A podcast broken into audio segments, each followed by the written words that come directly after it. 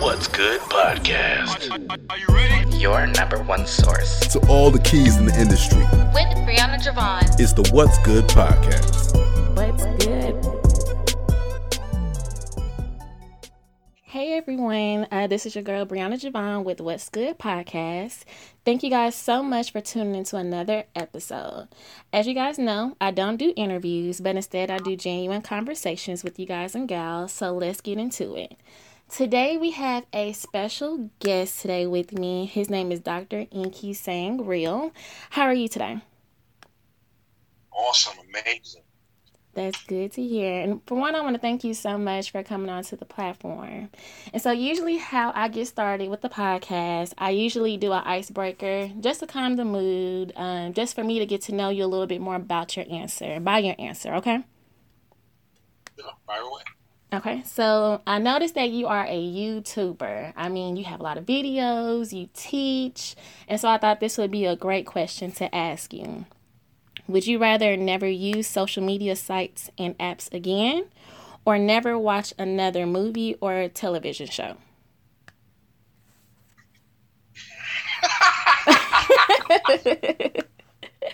Okay, hold on. I gotta. Wait a minute. What's this one again?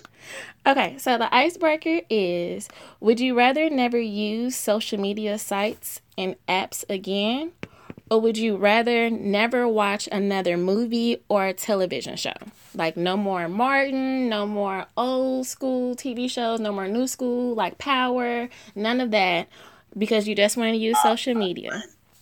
Crazy. That's getting crazy. Talking about no more power. I know, right? I thought that was a good example because everybody likes Power. Yeah. Um, I don't know. I guess if I was trapped in a world where I would have to make that decision, I would have to give up. I mean, I, sticking to the law, the sticking to the question exactly the way you asked it. hmm I would, I would, I guess it would probably be easy to just go with the um, never watching the uh, TV again because you know everything is available via apps anyway. So I could watch all the shows that I want to watch on the, the you know on computer somewhere on the internet. Smart answer. That's what my answer would have been too. When I was looking, I was like, hmm. I wonder if somebody would have the same answer as me. Because that's what I would have thought too. So that's good. All right. And so now we're going to move into the genuine conversation. Um, for one, let's just start off with you telling me about yourself and what do you do? Um. Okay. Um.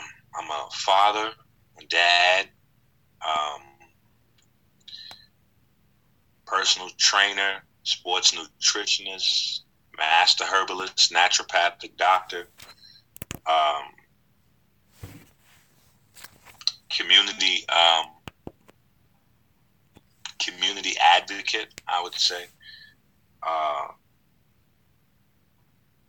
and um, yeah, that's pretty much it. My passion is just to promote um, biochemical literacy, if you will, and and that's kind of what I, I try to use all my platforms and all of my energy on is just to get people to get a much more in depth knowledge of of who they are, who who you know, knowledge of self, um, so to speak.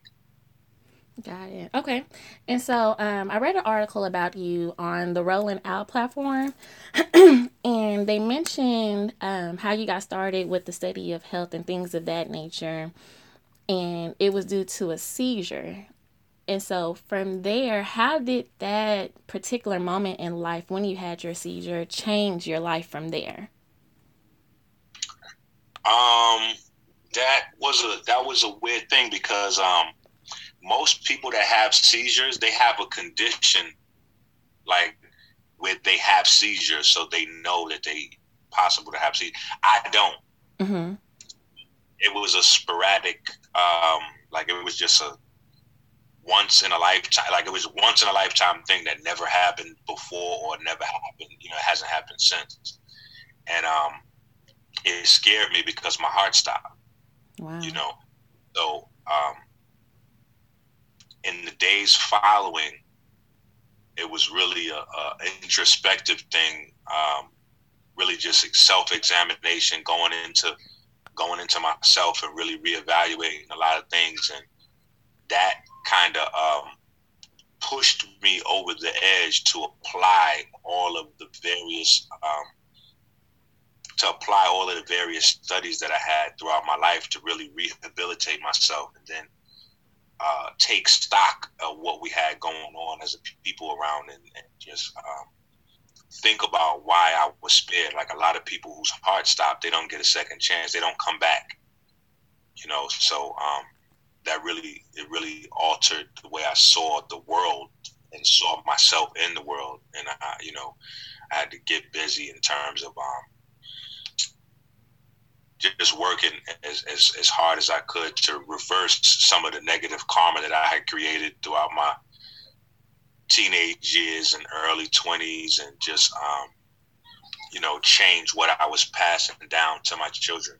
You know, a lot of times we think about money mm-hmm. in terms of leaving for our children in, in, in regard to inheritance, but we don't think about our name you know, I was um, doing another show and I was talking about changing the model of success. A lot of times we use money and material to gauge success, but in that paradigm, what we do is overlooked. So mm. if a woman is a high price uh, prostitute and she amasses a lot of money, um, and then she writes a tell-all book, and, and now she changes her lifestyle and she buys like a nail salon and a t-shirt business. She gets to call herself a successful entrepreneur. Um, you have guys that sold heroin for 10, 15 years and, and, made a few millions of dollars selling heroin, and now they open up a record label and a laundromat, and they get to call themselves a successful entrepreneur. Mm. Um, and that creates the wrong dynamic in terms of what success really is. And so, it, even though people have create aspirations for themselves, you still um, it's a de- uh, a very um, small. It's a very small and selfish way to view the world And when we pass that on to our children because your name is still tarnished your name is still tarnished, and overall, you still have done probably more damage than good. So you're passing that karma on to the children. You know, so um, that's a part of your, your your your legacy and the inheritance that you leave for them. That I think we need to focus on more and just work on um, our people relations as well. If we if we change the view of success, how we deal with people becomes a lot more important. Mm. So just a lot, just just a lot of things. It was a very profound experience to say the least. I like it. But I'll be honest, uh, dying is definitely not a movie I want to see again. It was a good movie to watch. It was right. cool. It was a one time experience, right? one time experience. That's all you need. All right. And so I know you mentioned that there was a lot of different changes that you had to do due to having that seizure. What are some of the lifestyle changes that you endured after um, having your seizure? And when it comes to, like you mentioned, you mentioned some things with your children, you know, how you reevaluated life. What are some examples that you could give um, for some of those life, lifestyle changes? Um, I stopped drinking. Mm. Like I didn't drink for prob. I didn't drink for uh, years after that. Were you a drinker before? Like a like a real social drinker? I wasn't like a everyday like a like I wasn't like a a functioning alcoholic. Okay. But I did go to clubs and party, and you know I'm from 158th Street in the Bronx, so you know that's kind of what it was like. like Thursday, Friday, Saturday, you you know you lit. You know what I mean? And right. um, I, uh, I cut that out like completely. Um, the thing that really scared me is that, like I said, it, it just it wasn't something that was um, there's no it was no history. There was no able to predict that, and I was moving from New York to Georgia. So the night before, you know, my neighborhood wanted to send me off, quote unquote, properly. So you know, I was bent. I was bent out of shape to say the least by the time I got home. So, um, I, you know, there were rumors after the situation that somebody had slipped something in my drink and tried to take me out of here. Oh wow! And uh, yeah, so you know, I, I couldn't really, um, we couldn't prove it conclusively. Um, but the person had some other similar things that you know, so it was it was cool. It was up in the air, but um, I just took it all into consideration. Like, okay, well, if that's what happened, that person would have never been able to do that had I not been drinking. Oh, I had see. I been fully alert. Mhm. Now, that didn't happen, then I have nothing to blame it on but the liquor. so I just looked at it like either way, you know what I mean? Uh, um, and I never really been like a super heavy drinker like that, you know. Um, anyway, so it wasn't, you know, it wasn't that big of a deal.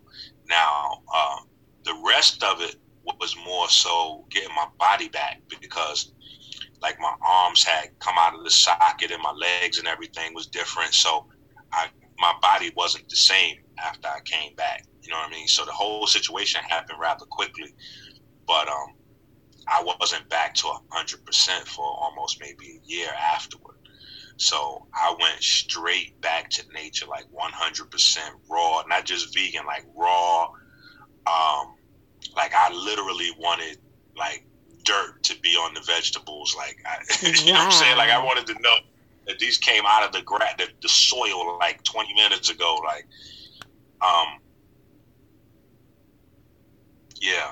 And then you know you just you just um outside of that, every situation becomes a little bit more precious Mhm. you know even the colors in the air get brighter like it just your perception changes when you know you're on borrowed time like you know you could have been out of here Mhm. so even just something as simple as um uh, you know coloring with the coloring with the children or you know just uh, going into their room with them and making a mess with the toys or going and tearing up the backyard or just you know some stuff that kind of sometimes due to lifestyle. Parents is just you know you're just like hey go in your room do your homework and whatever whatever. Doing the homework with them. Just just just small little changes or spending more time with your you know your wife baby mom's girlfriend like um just a, becoming more appreciative. That's good. more appreciative and more patient you know because you you happy you here. So everything gets it, it gets a shift you know and then um with the shift in personal life you kind of put more intensity on, on things in your professional or business pursuits because you, you kind of like and, and even till today people have to calm me down because you know, I can I could be a little bit much sometimes. Like, yo, come on, we're supposed to do this right now. Like, where you at? Where you at? Like, let's get this done. You didn't do it. Oh my god, yo, why would you say you was gonna do this at Sunday at three o'clock and you wasn't gonna be ready at Sunday at three o'clock? You could have just told me you was gonna be like. So I, I, you know, sometimes I get a little manic, but it's because when you have that experience, like some people, um, you know, from the military or from the hood, you know, they've been in near death experiences and they like, yo, nah, it's, it's you know, it's you know, you you different. But near death is not even the same as death. Like, Right. bro, I was like Yeah, you mentioned your Heart- heart stopped. yeah, so Yeah. it's you know, you just you just a little bit different. Mhm. You're just a little bit different. So a lot of times I got to calm myself down, or um, I teach, you know, health all over everywhere. But it's very easy for me to not take care of me and Mhm. forget it because of how pressed I am to live. Like I want to Mm. work and get as much work done as humanly possible. And then after the work is finished, like I want to work at least 20 hours out of the day. And then I want to play and hang out with my children at least another 15 hours out of the day. And so the problem comes in where you have a 35 hour schedule in a 24 hour day that doesn't include sleep. Yeah, because it sounds like the way you're speaking is that now you appreciate time way more uh, now than before the um then well not near death the death experience that you had and I feel like that's what some people, you know, miss out. Like they, oh, we got all the time in the world, but I feel like talking to you right now, like time is very precious. You have to make sure right. that that thirty five schedule, hour schedule, has to be fitting in twenty four hour schedule. Right, and and and I gotta find a few more hours for sleep.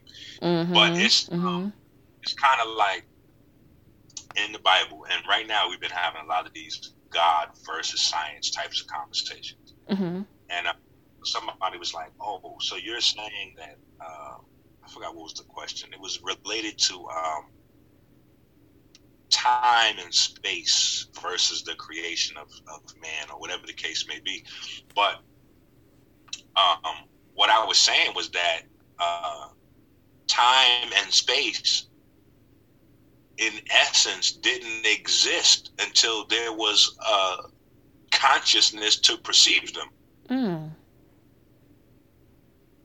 So, you know, you you you don't really have an unlimited window here, you know, because even if you're just thinking about how long you're going to be alive,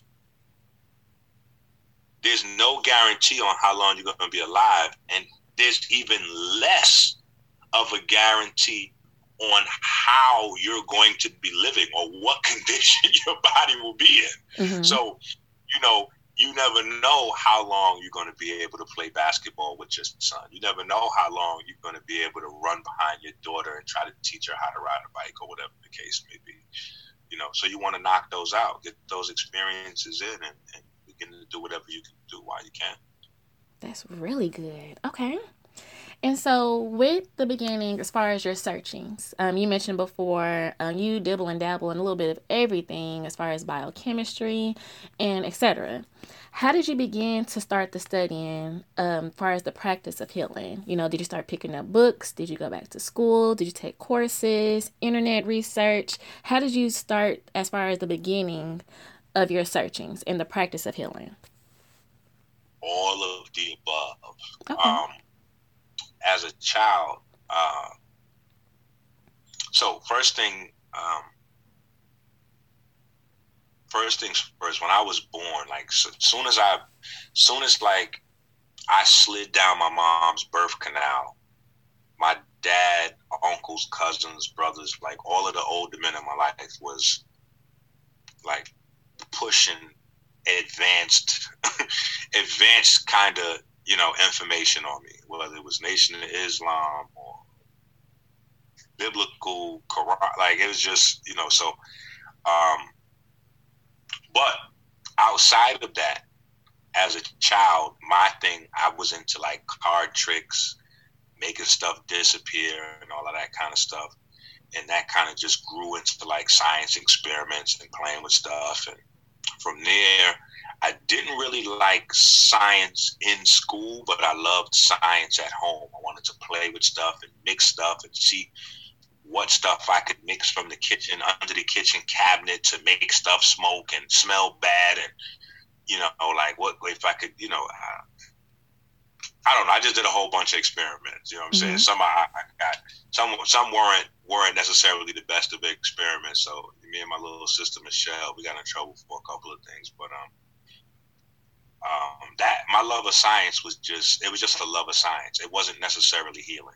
Mm-hmm. So that wasn't that wasn't the bag I was in first. Um, really just love of science, and then um, and it was the textbook way. So it wasn't like uh, Doctor Afrika and Sebi and all of that kind of stuff. It was just textbook science and just learning how things really worked at their most innermost intimate level.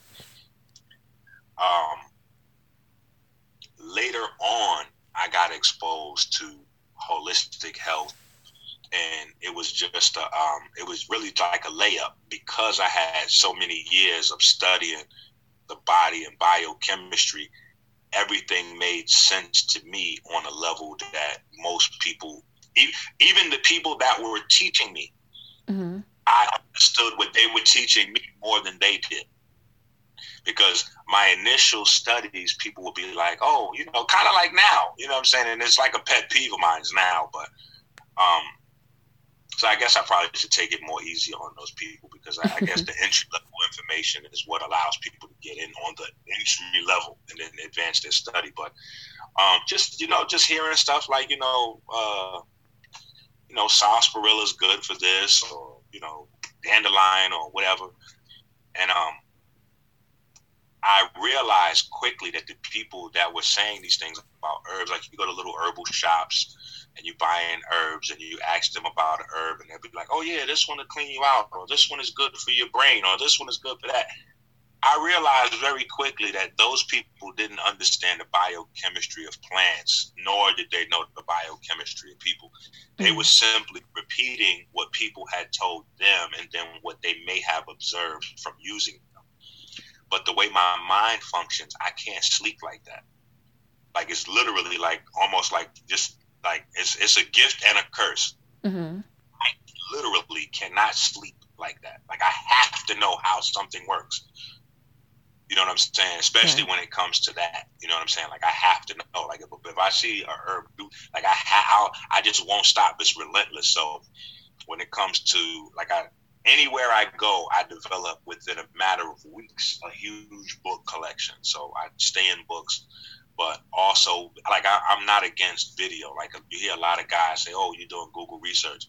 Um, all of the guys that even use that terminology are idiots. Oh wow. We have at our disposal every single um, encyclopedia on earth at a click. You would sure. be an idiot not to use the internet. Like you literally have every library on earth right at your search bar. Bam. You know, now to limit yourself to the internet, I think will probably be a, a disservice. I, I, don't believe in that, but mm-hmm. using it as a search and reference tool, definitely. And then um, later on, I would be lucky enough to meet some people that were uh, really, really um, sophisticated in, in, in regards to healing and be able to take what I knew to a whole nother level. Shout out Mama Pill and the family.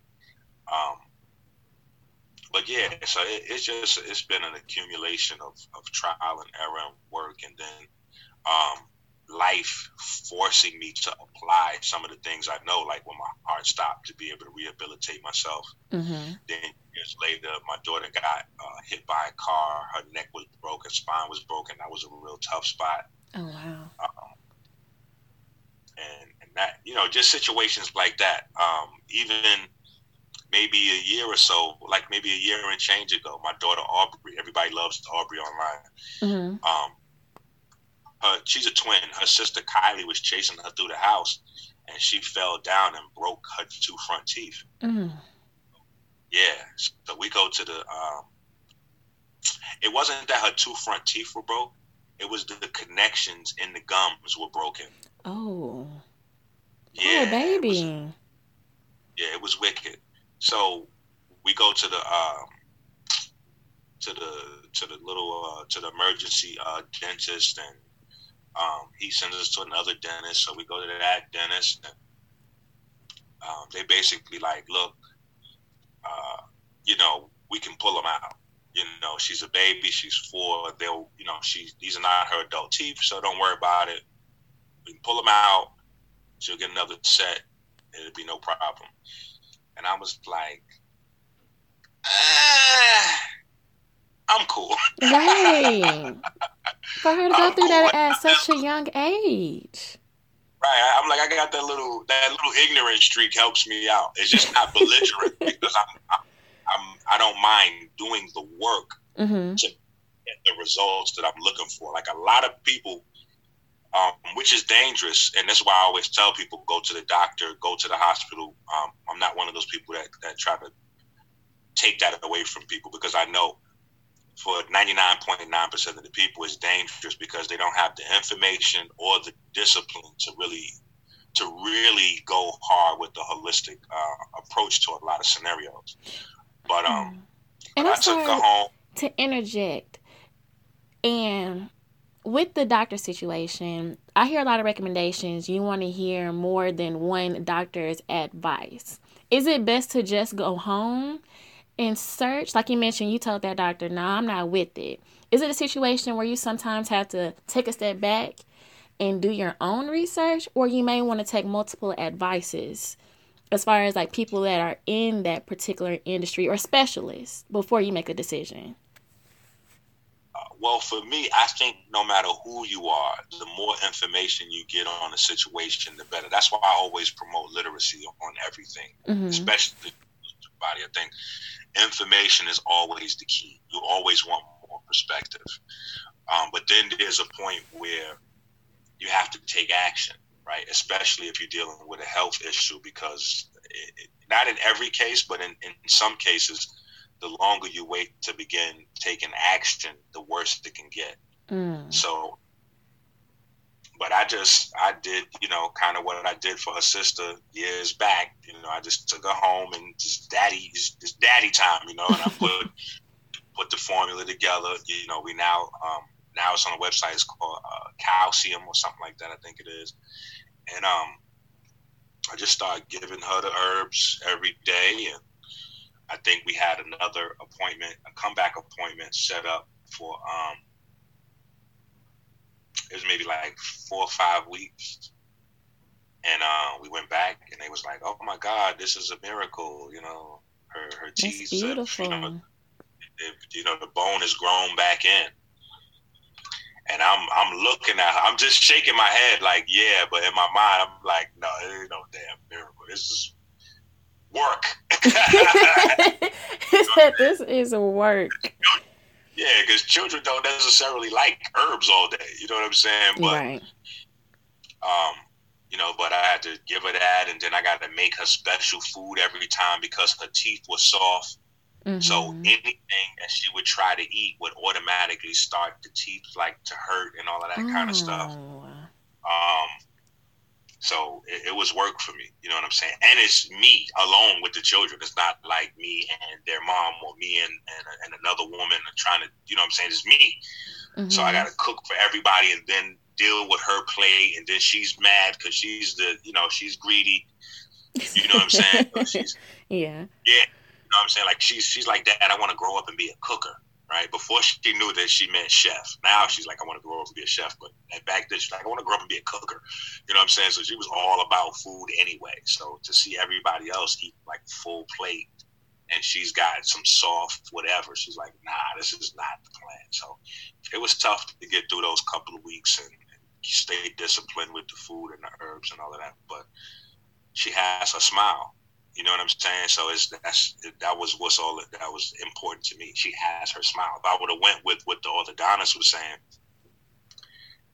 you know, she would have probably been able to enjoy her food for an extra couple of weeks, but till she's like ten years old, she wouldn't be able to smile and take pictures and feel pretty. That's you know, so, so that, that, to me was more important than.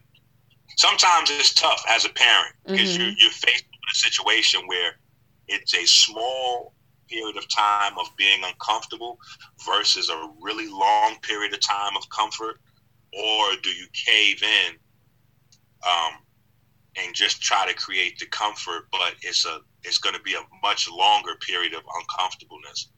Like when um, Amber, my older daughter, when she got hit by the car, mm-hmm. um, me and her mom was arguing a lot because I was like totally against all of the doctor recommended stuff, and you know, um, I did a lot of rehab in the house with her, you know, and they was like, no, like they was just like everybody, all of the professionals, her mom, like everybody was like, no, no, no, everything that I was doing. Uh, like everybody was just like, no, you're not supposed to do that. You can't do that. That is inappropriate. You're hurting her. It's uncomfortable, right? Right. Seven, eight months later, she's back in school. You know what I'm saying? Now mm-hmm. she's on dance school, she's on dance teams and, and baseball teams, etc., etc. When they said she would never even walk again. Wow. So in my mind, it's like, yeah, what I was doing was probably a lot more uncomfortable than what they recommended. Mm-hmm. However, she has her life back. And she's that's what counts. Yeah. Around and whatever. She's she, you know, she's she's lit You know, so it was a few months worth of you know like kind of hell a little bit, like a light a light version of hell, like purgatory. You know what I'm saying? But you know, now she's you know she's lit. You know what I mean? And so um, sometimes it's tough as a parent in all situations. You know what I mean? And so, how do you balance that? Because I mean, you have your searchings that you do, your research and things, you teach, and then you have your family. How are you balancing that? Because, like you mentioned, you had to spend quite a while to help your daughters, um, as far as in rehab, uh, getting them back to where they were before those accidents happened in their lives. How do you balance all of that together? Or even if there is a balance? Um, priority. shifting, shifting priority. You know what I mean? So mm-hmm. the first priority is just them. You know what I mean? And then everything falls into place behind that. Um, and so that's that's just pretty much it. Shifting priority. I'm not on the priority. Like I'm not high up on the priority thing. So, um, a lot of times I think that's an issue with parents. Like they, um, Uh, I don't know. It's a complicated conversation because I think that um, it goes back to because a lot of times parents will have children, but they're not ready to turn their life over to the children yet. And I don't mean turn mm. over like mm. let the children run the household. I just mean shift priorities, like live for the children. Okay. And I think that's a byproduct of unplanned children. Like most of the adults, like we, like most of the adults in the world were not planned right? That's true. You know, we kind of just start, you know, you find somebody you like, you know, you start doing it, you know, who knows how long before you're doing it with no protection. And then boom, at some point, you know, hey, babe, I'm pregnant. What you want to do? I don't know what you want to do. Mm-hmm. You know, let's keep it. And then bam, you know, there's another human in the world. So in that paradigm, sometimes people weren't really ready to give up some chunk of their life, some time, and, and really, you know, reprioritize. Me, on the other hand, my dad had a bunch of children, and so as a child, I always wanted to, um, like that was always my dream. So that's why I feel like a millionaire already, even though I'm nowhere near it. Mm-hmm. I already feel rich and wealthy and successful because I've hit my goal. Nice. So my goal was always to just have enough money to um, just be with my children like every day, all day, like not have to work or leave the house, and you know, like I just wanted to be at the house with them and just annoy the hell out of them like all day. you know what I'm saying? So what I do makes that a reality for me. So that's another so not only did i love science as a passion and a hobby anyway but now being um being that my hobby my love my passion has been able to afford me the type of lifestyle that i wanted you know it, it just makes more sense for me. So that's another piece to it like um and i, I have to credit myself with um some portion of uh, messing up, messing up. Mm-hmm. The holistic healer is coming along because when people see me, you know, they see the jewelry and the gold teeth, and they see, you know, how I wear my clothes and just where I'm from. A lot of times, people take that to think that there's a shortcut to do what I do. Mm-hmm. So early on, um, like healing, healing my, uh, healing myself. Uh, when my daughter got hit by the car, I didn't have any certifications then. I wasn't a doctor. I didn't have any certification. There was no schooling on it except for what I taught myself.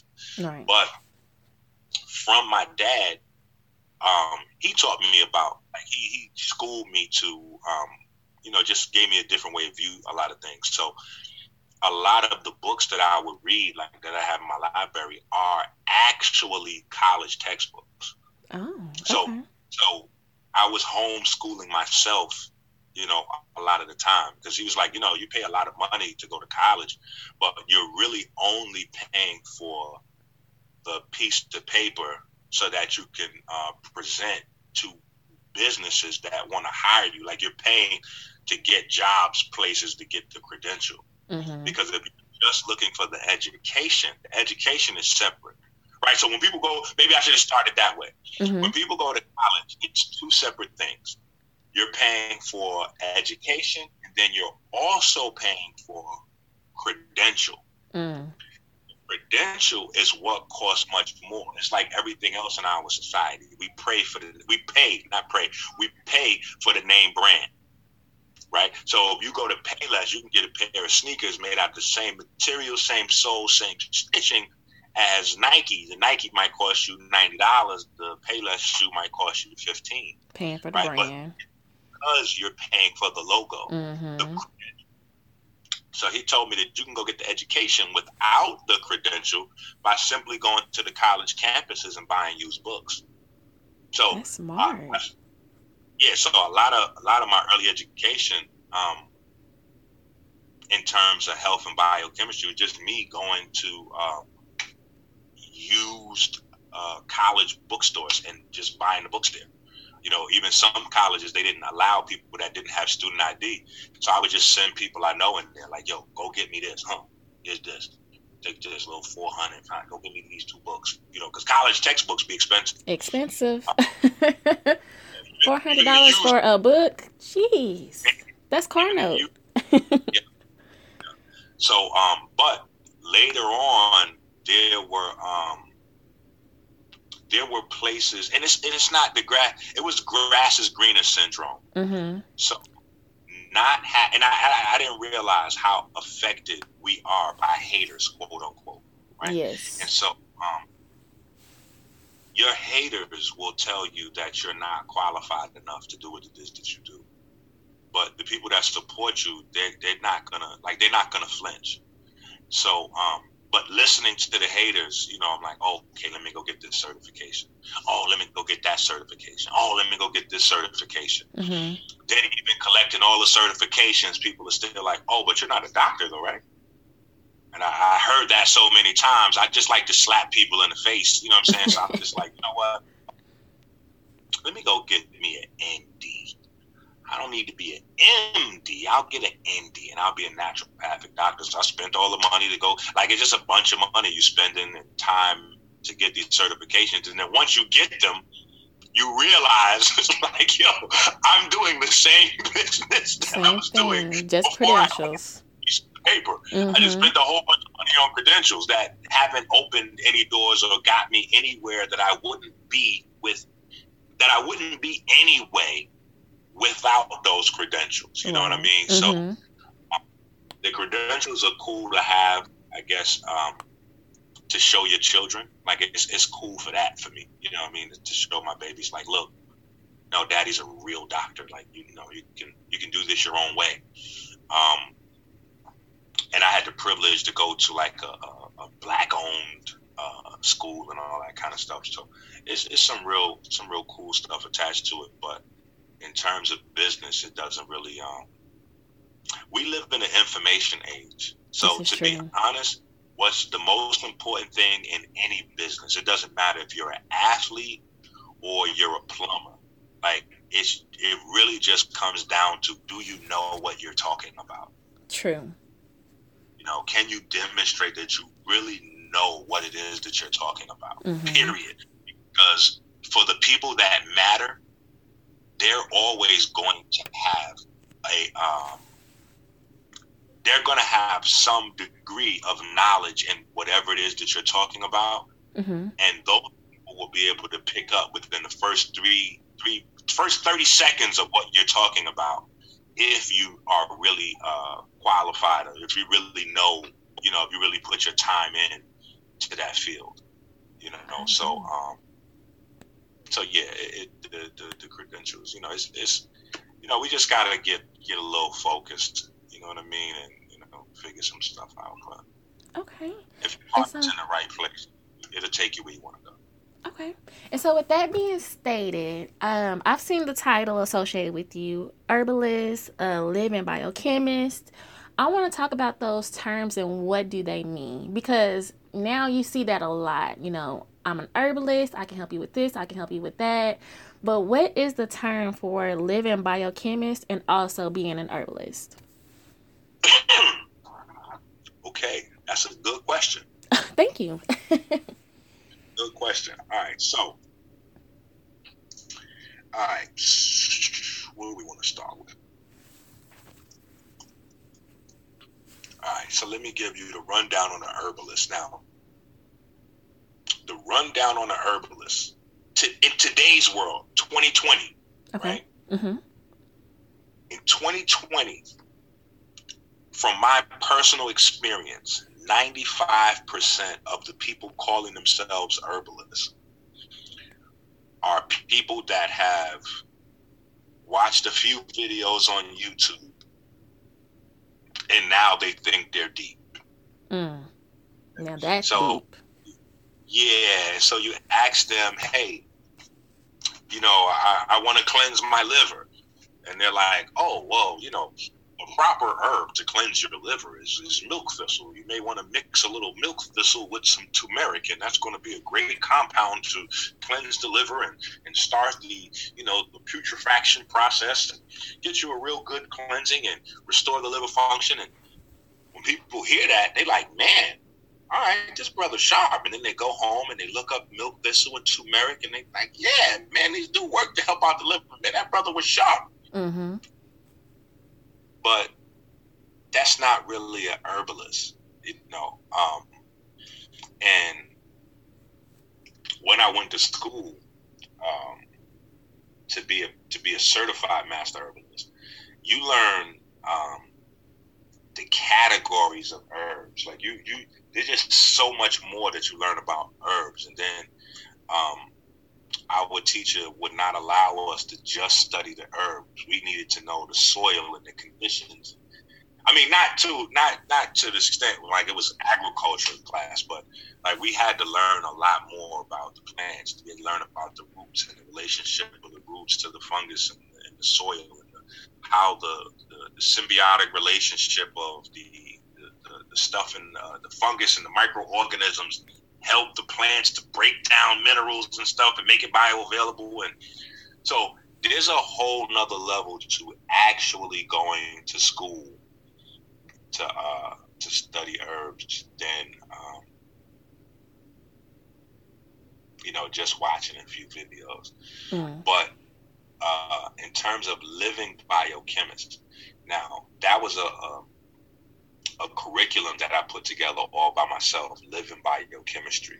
Okay. Because even with uh, biochemistry as it's taught in um, you know the Western Western academia, it's boring. It's boring. It puts people to sleep. You know what I'm saying? It's just like dead. You know, just chemical jargon. You mm-hmm. know, so um, I wanted to create it situation where people could study it and have the passion to study it like I did at home. Mm. And the reason I did, the reason it was so uh, fun for me and still continues to be so fun for me is because all science I study with like a, I don't know, a human centric point of view. I don't even know if that term exists. We might have just coined that right now. but, um, it's, it's always uh, something in relation to me mm-hmm. and how my body functions, you know. And so um, that was a, uh, within that paradigm, I was able to make some really uh, complex subjects fun for people. And we put together probably, we, we did about two and a half year curriculum. Um, I haven't made it like public. I don't know exactly what I want to do with it since then, but um, mm-hmm. um, it's led to my probably best selling book so far, which is Eat Right for Your Haplotype, because studying biochemistry from a me centric point of view, the first thing you come across is you realize that everybody has a unique biochemistry. Okay. Like even identical twins from the first time that they start to take, from the first breath they take, their insides start to become different. Mm. You know, then um, as they start to eat different things. You know, if they're both on the breast, they're still having some similarity. But the first time that one of them has, and it's just for example, but for the first time one of them has the pancake for breakfast and the other one has, you know, like uh, two oranges and an apple, you know, everything is different. You know mm. what I'm mm. saying? So enzymes will be different. Their microorganisms will be different. And your enzymes and microorganism population largely um, controls your biochemistry to some degree. So everybody's got a unique biochemistry, and then when you and that's talking about twins. Um, when you move outside of that and you start to see that we have different bloodlines and haplotypes that populate the planet, mm-hmm. um, there are some pretty, pretty, pretty big differences between the different uh, races of people. Um, uh, with the biggest contrast being between, you know, like European people and I guess African if that's cool. You know what I'm saying? Like I've never seen uh, white folks or European people get crazy with each other about what they're called. But yes. with black folks, I mean, you say Africans and be like, I'm not African, mm-hmm. I'm melanated. Yeah. Like, hold up, I'm not melanated, I'm a Moor. Hold on, I'm Haitian Jamaican. So, you know, it, it's always crazy when when when calling us a one name, you know, trying to put us under one umbrella. Like we don't we don't even want to be unified, even in theory. it's terrible, but I so get exactly what you're saying. It's that's so crazy to me. It's like colorism is more so in the Black African American community than any other community as far as cultures. It's like why do we have to separate ourselves? I so get what you're saying. it's crazy. Yeah, we we definitely get crazy, but um, the most pronounced differences are definitely between uh, melanated uh, uh, African people and, and, Europeans. And so um, those differences play a key role in illness. So when you speak to the general public, it's an emotional thing. But in the science world, um, it's not because they run tests that way. All of the tests are done when they create statistics. They're done um, based on your biochemistry because they understand like scientists not they understand that this is just it's not you know this is just what it is you know mm-hmm. what i'm saying mm-hmm. you have to study black people to understand black people you have to study white people to understand white people you have to study mexicans to understand mexicans because everybody's going to be different right. you know and different bloodline you have uh, different enzyme sets like i said just it's just a, a, variety of difference. Like we would have to do a whole show on it to just cover all the differences. But mm-hmm. respiratory rates, neurochemistry, um, metabolism, anabolic hormone product, like just just literally everything. The, the, the uh, respiratory proteins in the mitochondria are different, so it, it's just it's, like everything is different. So there's no cookie cutter. That's one of the biggest uh, misconceptions that people have with health. Like it's just like okay, if everyone does this, then everyone will be healthy. No, because everyone's different. So everything's going to affect everybody differently, whether you're talking about pharmaceutical drugs or herbs.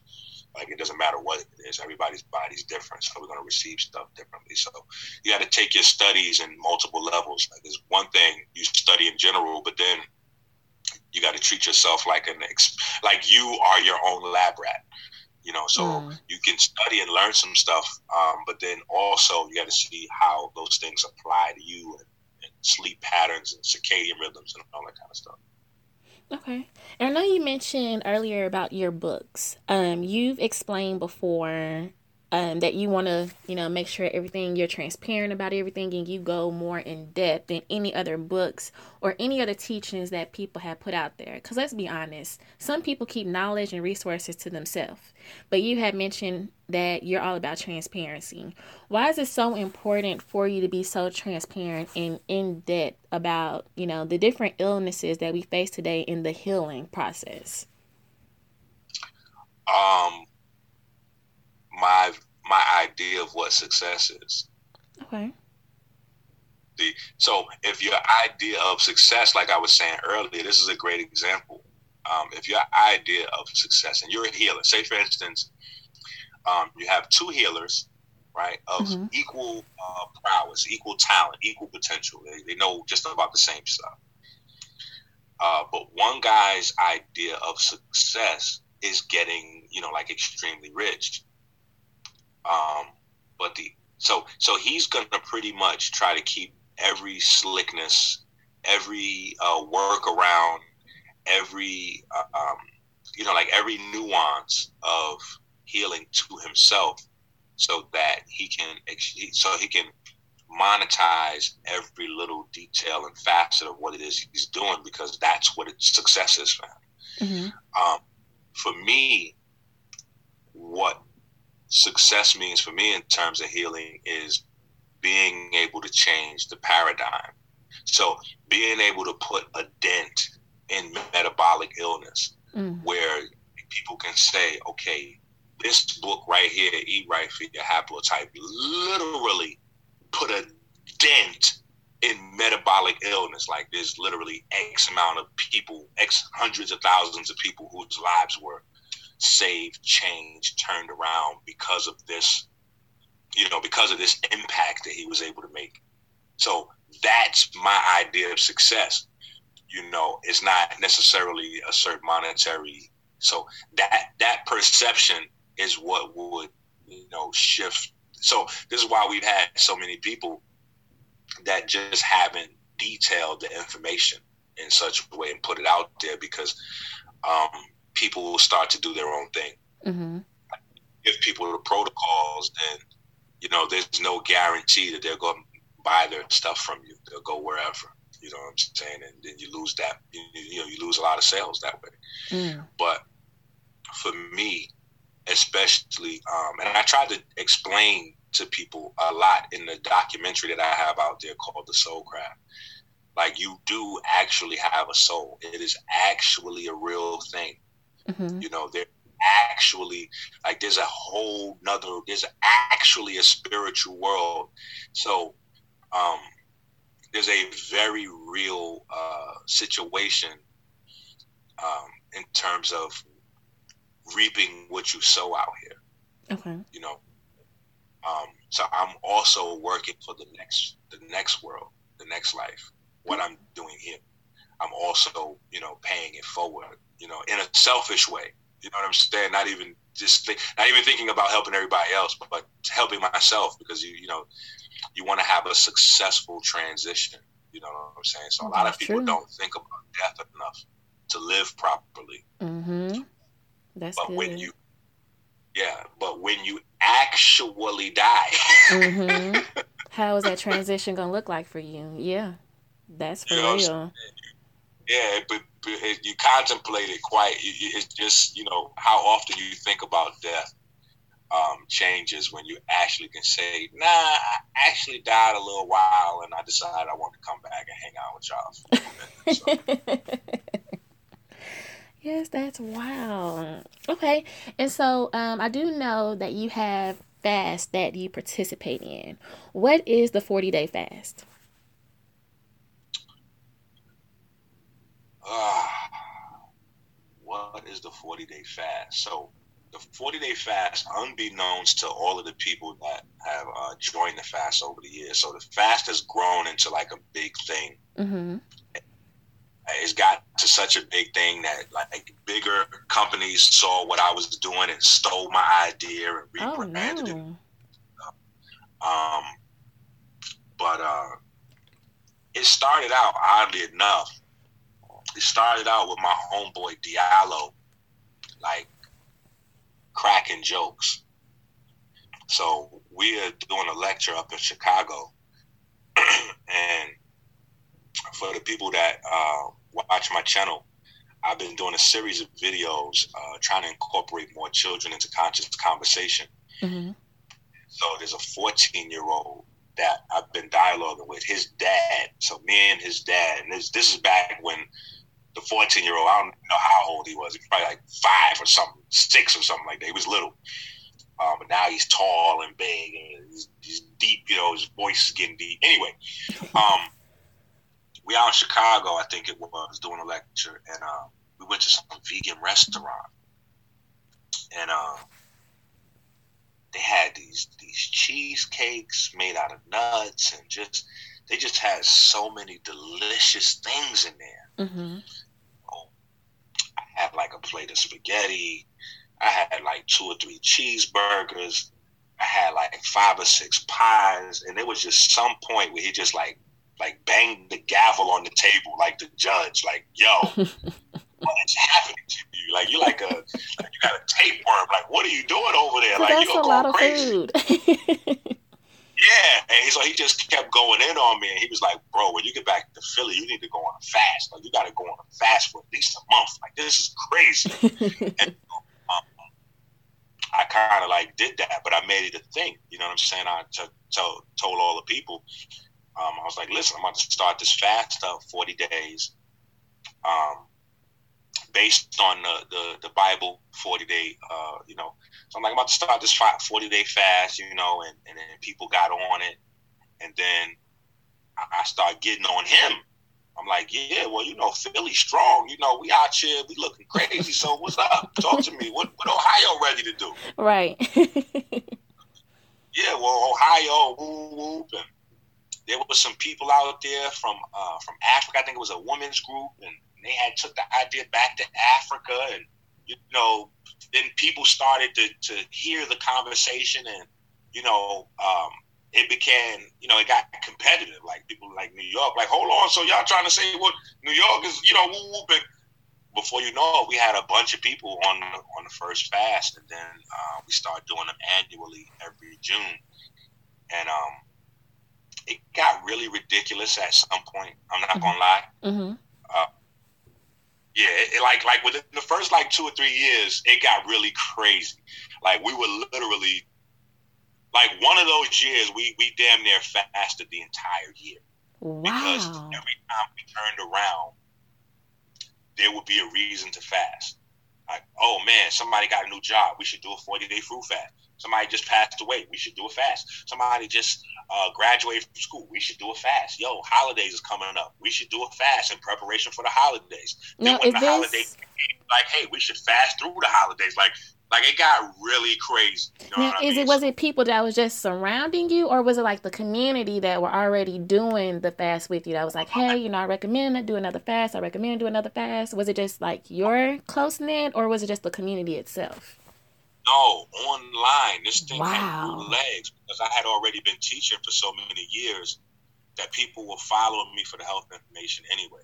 So incorporating the fasting was just like you know an extension of what we were already doing. Mm-hmm. And uh, with us, the 40 day fruit fast wasn't like just all watermelons and mangoes. There was fruit of the earth.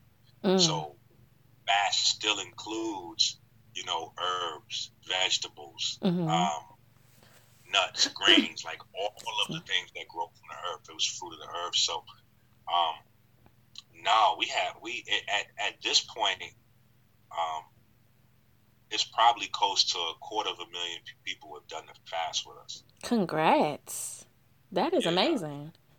but but slow. Like you know what I'm saying. Just um, I think the first year we had a couple thousand, Mm-hmm. and then more people watched us fast than actually fasted, and then um, people felt left out as it became a thing. And then we got a Facebook group, and it became a vibe, and then we started making shirts, and you know, like it got crazy. And then, um, you know, so as people started to feel left out, people started joining. But since it's online, people could participate anywhere. So I had people from Brazil and Germany, Japan, and Africa, and it got crazy. Like, like literally, people all over the world were doing it. And then people were buying my books because I put out a book on it. And then people start doing it on their own. They weren't even doing it with us Mm-hmm. right? So they were doing it at their own time, on their own leisure, like hitting me up, sending me messages like, "Hey, Inky, um, I, I just started the 40 day fast at my job with my coworkers, and yo, I'm in college. I'm about to run this fast for the off season, and whoop whoop." So it grew legs. It grew Wow. legs until I started hearing like radio stations. They stole it. and We got a 40 day, 40 day remix, and all kinds of like people just, um, you know. But I never, um, I didn't, you know, I would have appreciated 40 day but being that it was something that started in the Bible, I didn't really feel like I didn't make a big deal out of it. You know what I'm I'm saying? Mm-hmm. Um, I didn't make a big deal out of it. So, um, but yeah, it, it, it, grew really fast. It's it's global. It's a global thing now. Like people, it's a thing. you know, it's a vibe. That's amazing. So um, I want to talk to you about people who say the healthy lifestyle is expensive and you know them trying to eat and go that route is more expensive basically versus just going to McDonald's and picking up a dollar burger. What do you have to say for those people cuz I know that you're, you know, watching what you eat. You're a part of that healthy lifestyle, which you intake. Be careful on what you intake. For those people that come back with the the feedback, well it's just too expensive to do that. What would be your response for that? I would say that um it's it's uh it's like drug addict behavior. Mm-hmm. Um, you know, we always justify our addictions, right? Mm-hmm. Because somebody would use that. I've heard that exact thing right there. Like, yo, I could go to McDonald's and get a burger for a dollar. Right. But what adult have you ever seen eat one dollar burger? That is true. They want a fry. They want a soda. Right. right. Going to get three. No, let me get two of them. Them two of them double cheeseburgers. Let me get one of them uh, chicken sandwiches. Let me get the smaller. Let me get that dollar fry. And um, yeah, I'd probably take like a little. Give me give me a couple of them apple pies. Mm-hmm. So you in the dollar menu, but you still spending seven eight dollars at the dollar menu. All right. I see what um, you're saying that rules that out. But then you look at um, then when you examine your plate, right? If you just if you if you like cook a home cooked meal, and you look at your plate of food, the most expensive thing on the plate of food is meat. Mm-hmm. That's so, so true. even that rules itself out. The moment you take your meat off the plate, your plate drops in price almost fifty percent because the meat is the most expensive thing on it and then um, so you can easily get like it's it's, it's I mean it just it just makes much more sense. You, you you eat the grains and the uh, you can easily get the grains and the, even if you're doing starches, like starches are still cheaper than, than meat. So it's just it just doesn't hold up to close scrutiny when you examine it. Um, and then when you begin to factor in things like money, when I say money, I mean like um, so that I'm not factoring things like money. Um, we're already factoring in money, but factoring in things like your long term economic situation. For instance, sick days from work, or um, and sick days from work are nowhere near as damaging as running your own business. Because uh, when you first start your own, like your entrepreneurial uh, pursuits, you're usually self-employed. True. Right? People don't realize it. Like we we just mix all that stuff into one thing. We think owning a business and being self-employed is the same thing. It's super different mm. because if you own a business for real, for real, the business runs without you.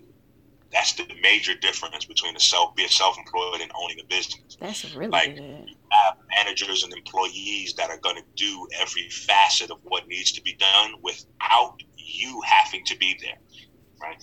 Um, self-employed though is different. Self-employed is where most people that own businesses are, and um, if you get sick or under the weather, your business stops. True. So, um, when you take in that, and then you take in how much money you save in prevent in prevention, you know, um, it really shows up in the vegan and holistic lifestyles where they say an ounce of prevention is better than a pound of cure. Um,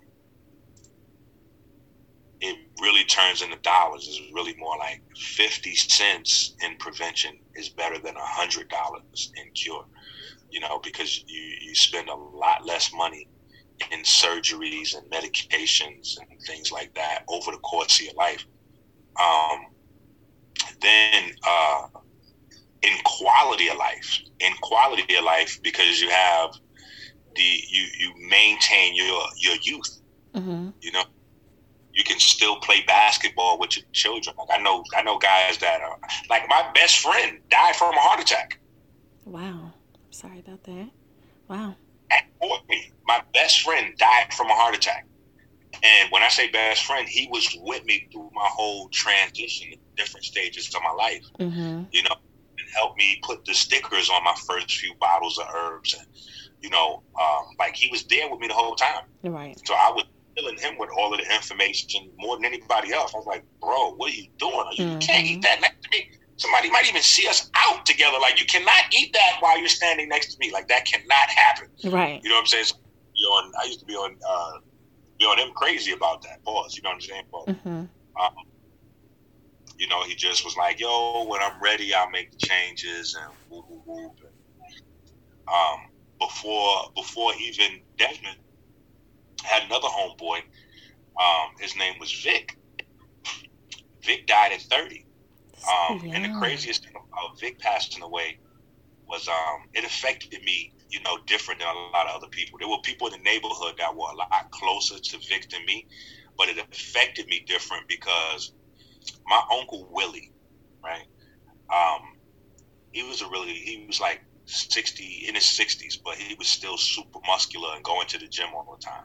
Mm-hmm. And he used to take me with him to the gym. My, my teenage years going to the to the gym with uh, to go to the gym with Willie. Now, Chris and Vic used to be sitting behind my building. You know, they they they blowing something down and they got the beer cracked, and you know they see me walking out to go to the gym with Willie. They used to make jokes. Be like, Mm-hmm. yo, what you to the gym for? You know, you know, uh, niggas don't fight no more. They shoot. You know what I mean? Nobody don't need to. So they used to harass me like that for going to the gym with Willie. Mm-hmm. Um, it it just affected me when uh, Vic passed away because he actually went behind the building to the schoolyard, 151 at the time. I think they renamed the school. But he went behind the building to play basketball one on one with his dad, who was twice his age. His dad was twice his age. And they out there in the sun playing basketball, and the sun was literally too much for Vic, and he fell dead on the spot. Oh wow. So That's things sad. like that, you know, also it's not just like people listening like, oh well, you know, he, his situation, his daughter, and stuff like that. It's people around me Mm-hmm. you know, that that provided inspiration for me early on, and then continuing inspiration as I continue to still see, you know, just preventable things affect loved ones. That's probably one of the toughest things. Like I tell people that all the time. The toughest thing you have to do if you really want to be a holistic healer is get comfortable with watching people you love die from easily preventable stuff. Oh, that's deep.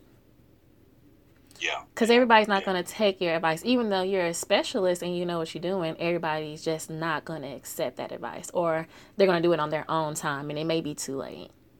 Correct, Mundo. Wow. Okay. And so um, I did see an episode. Um, I don't know. I was fine. I was just looking up some stuff, right? And then you mentioned something about intimately knowing who you are. What are some steps where you can just sit down? And I know you mentioned something about meditation, but you were like, you really have to know who you are. And then it begins those steps of, you know, healing, um, knowing, you know, your ancestors and God and things of that nature. What are some steps to to start that process first of getting to know who you are as a person, you know, intimately? Mm. Wow, got some really good questions. Thank you. Um, I don't I don't know. no, I'm gonna tell you. I really don't know because, like I said, I was groomed. I was groomed to be this guy. hmm You know, like since I was born, I had a certain type of, you know, people were around me, a certain type of people around me, teaching me, like, for a child, really outlandish and crazy stuff. You know what I'm saying? So all of the stuff that people learn now, like as adults in the conscious, quote unquote, woke community, Right. just imagine like trying to teach this to a baby that's six months old or one years old. Like that's me. hmm So, um, later on, you know, I'm kind of putting things together, and even the things that are brand new insights or discoveries of mine are based on years and years and years of, of work, even before I knew that later on these things would be relevant. Because as a teenager, even in my twenties, like I was a like a monster. I was. There's no way that you would think that I would be a person that would be healing people at like this. This was unforeseeable, to say the least. So, um, to go back, to go back, and now you hear them argue about the LOL doll house. Man, man. That's too funny. It's Hey. too cute. nice. Um,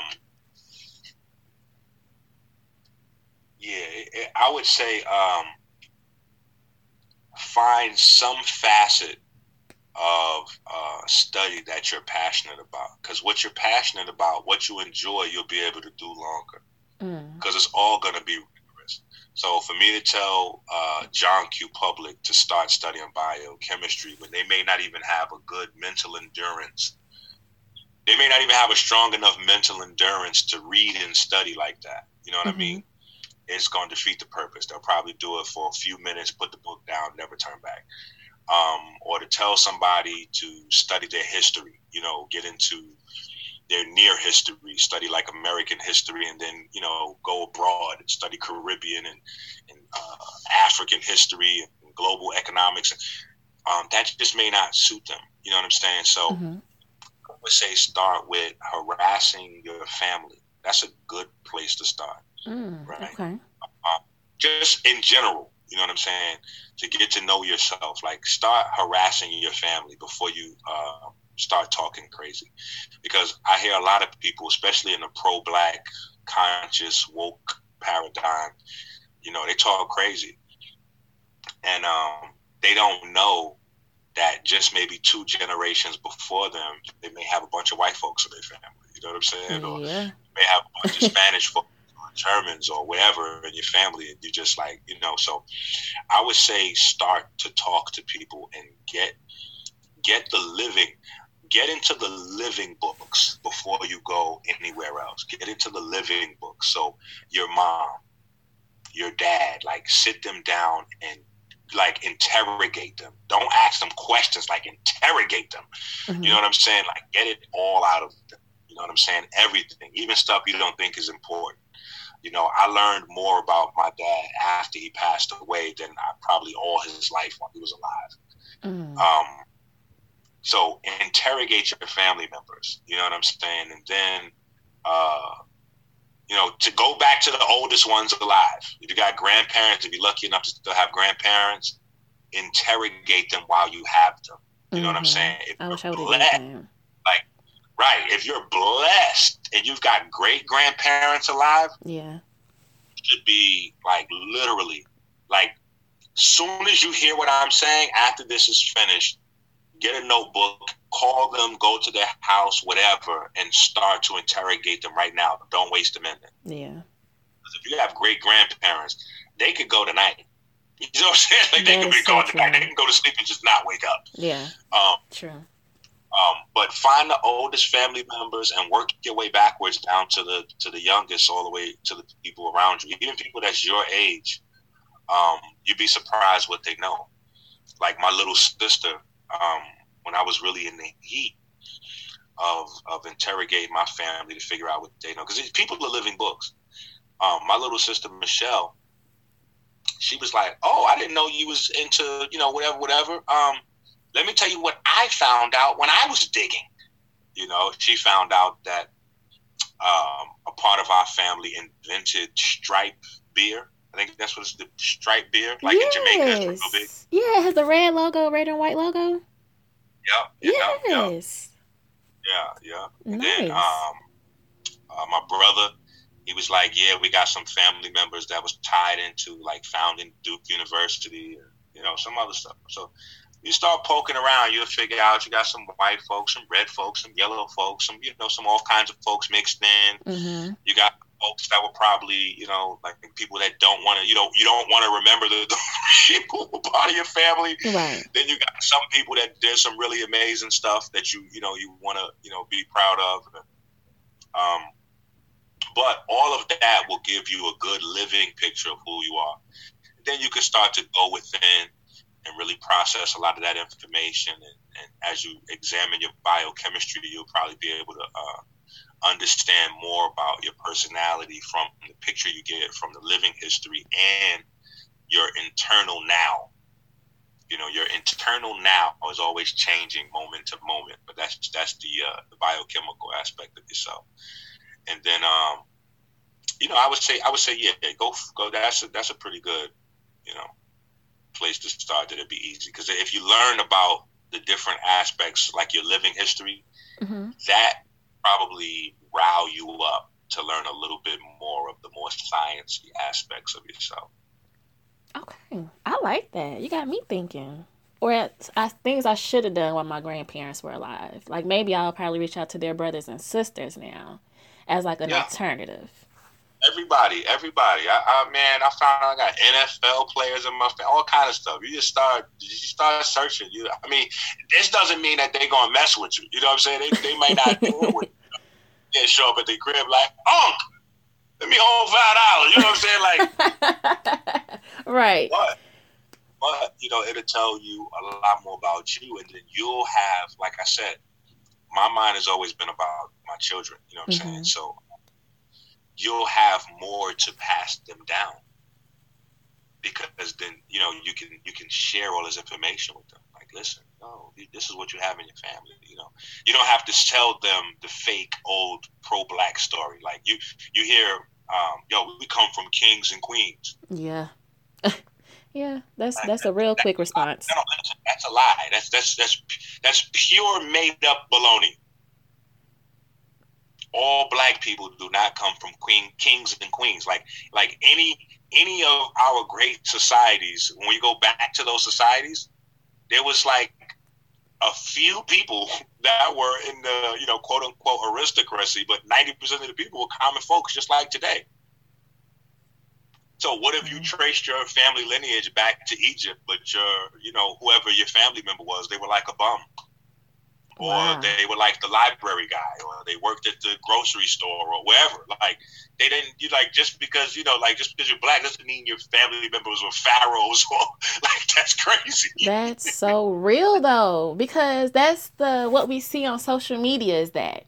But when you think yeah. about it in those terms, that's so real. you don't know who, like, what type of position that that family member had at that time.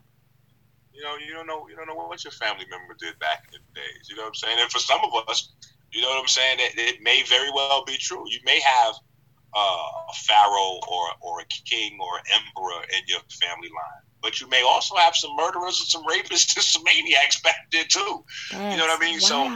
So it's it's you know it's it's the numbers on your um, your bloodline get very crazy very quickly. Mm-hmm. So figure right before you, you have two people, your mom and your dad. But right above them, they each have a mom and dad. Mm-hmm. So once you go back two two slots, you're looking at six people.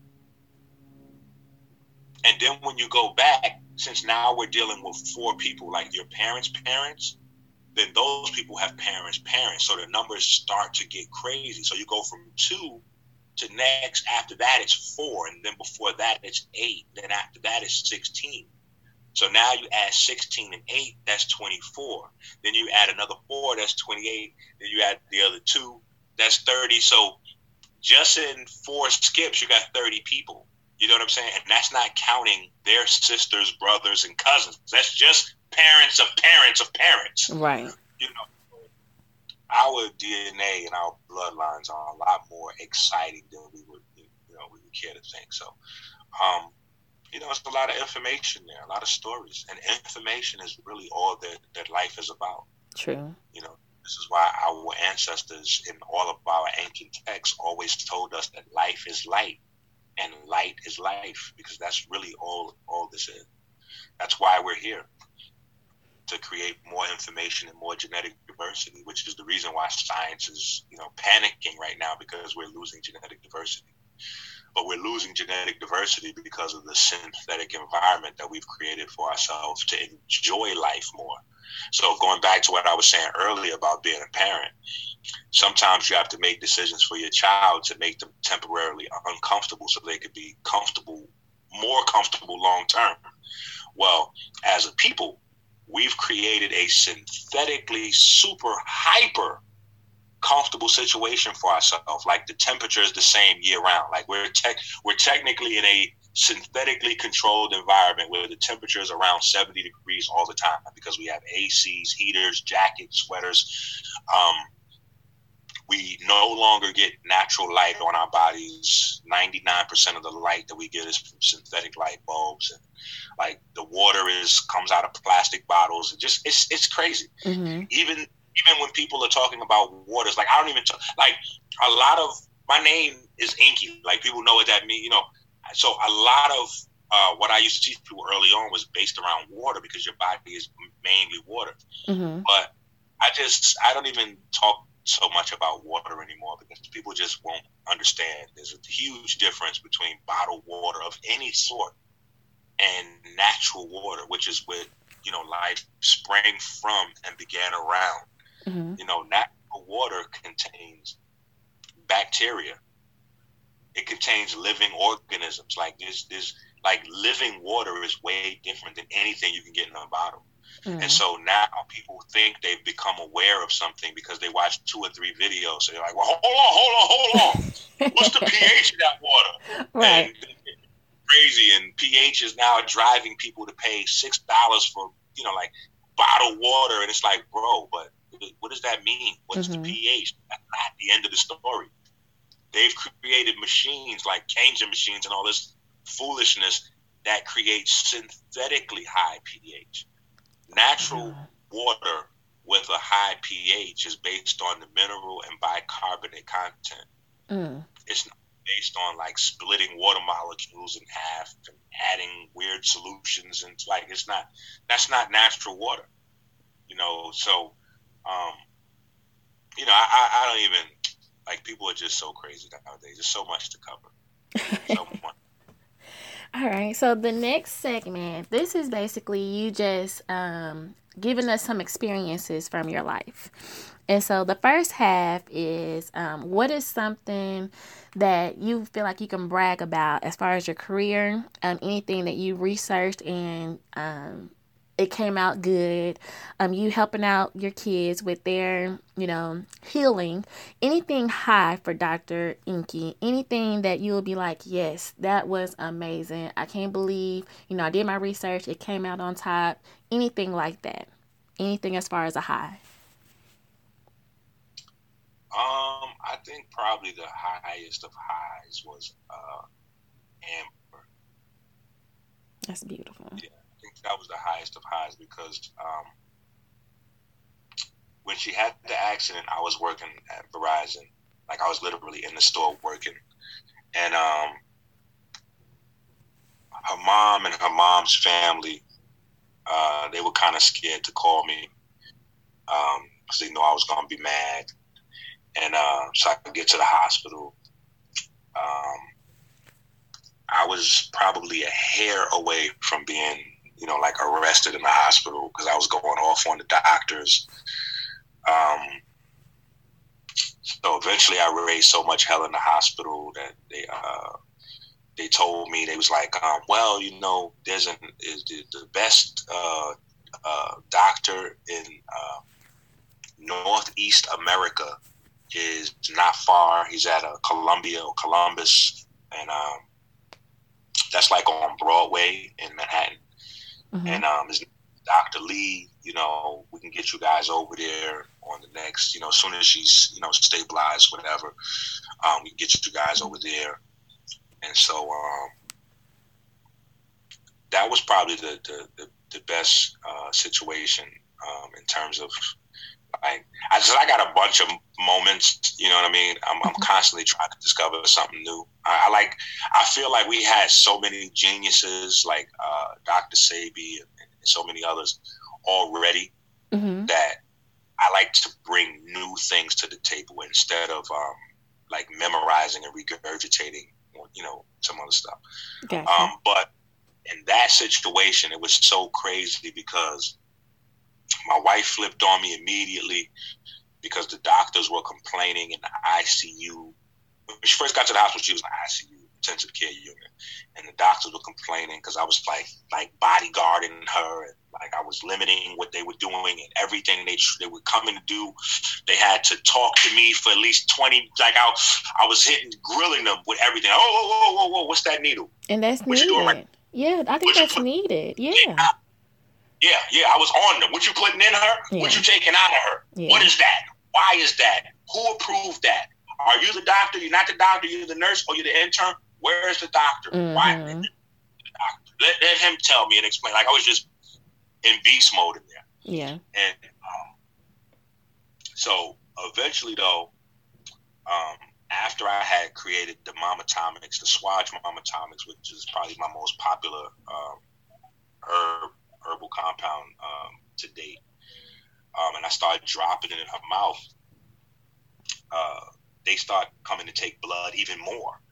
And so at one point, I just stopped and was like, "Bro, you can't take no more blood. You just took blood. Like y'all taking blood too fast now. What's happening?" Mm-hmm. So uh, I go down to Dr. Lee's office, and his doctor's like on I, both sides of me. And Dr. Lee is asking me all these questions, and like, why am I not allowing him to take the blood? And I'm explaining this and that and the other. What is it that I'm dripping in her, in her mouth? Because I'm not thinking, but everybody's watching me. You know what I'm saying? I'm thinking I'm on the low. You know what I'm saying? I'm just giving her the low drops of liquid. You know what I'm saying? They, I'm thinking I'm on the low Mm-hmm. they they see they got the cameras in there and all that, so they ask me like, "What is that I'm doing?" and all this kind of stuff. Mm-hmm. So, um, you know, I realized in that room that I was teaching the number one uh, doctor in the northeast region of America for children's trauma. Like I'm teaching him. And there were other doctors in the room up underneath him, and they're all taking notes. Like I'm in there doing a lecture. This is way before I had ever done a lecture.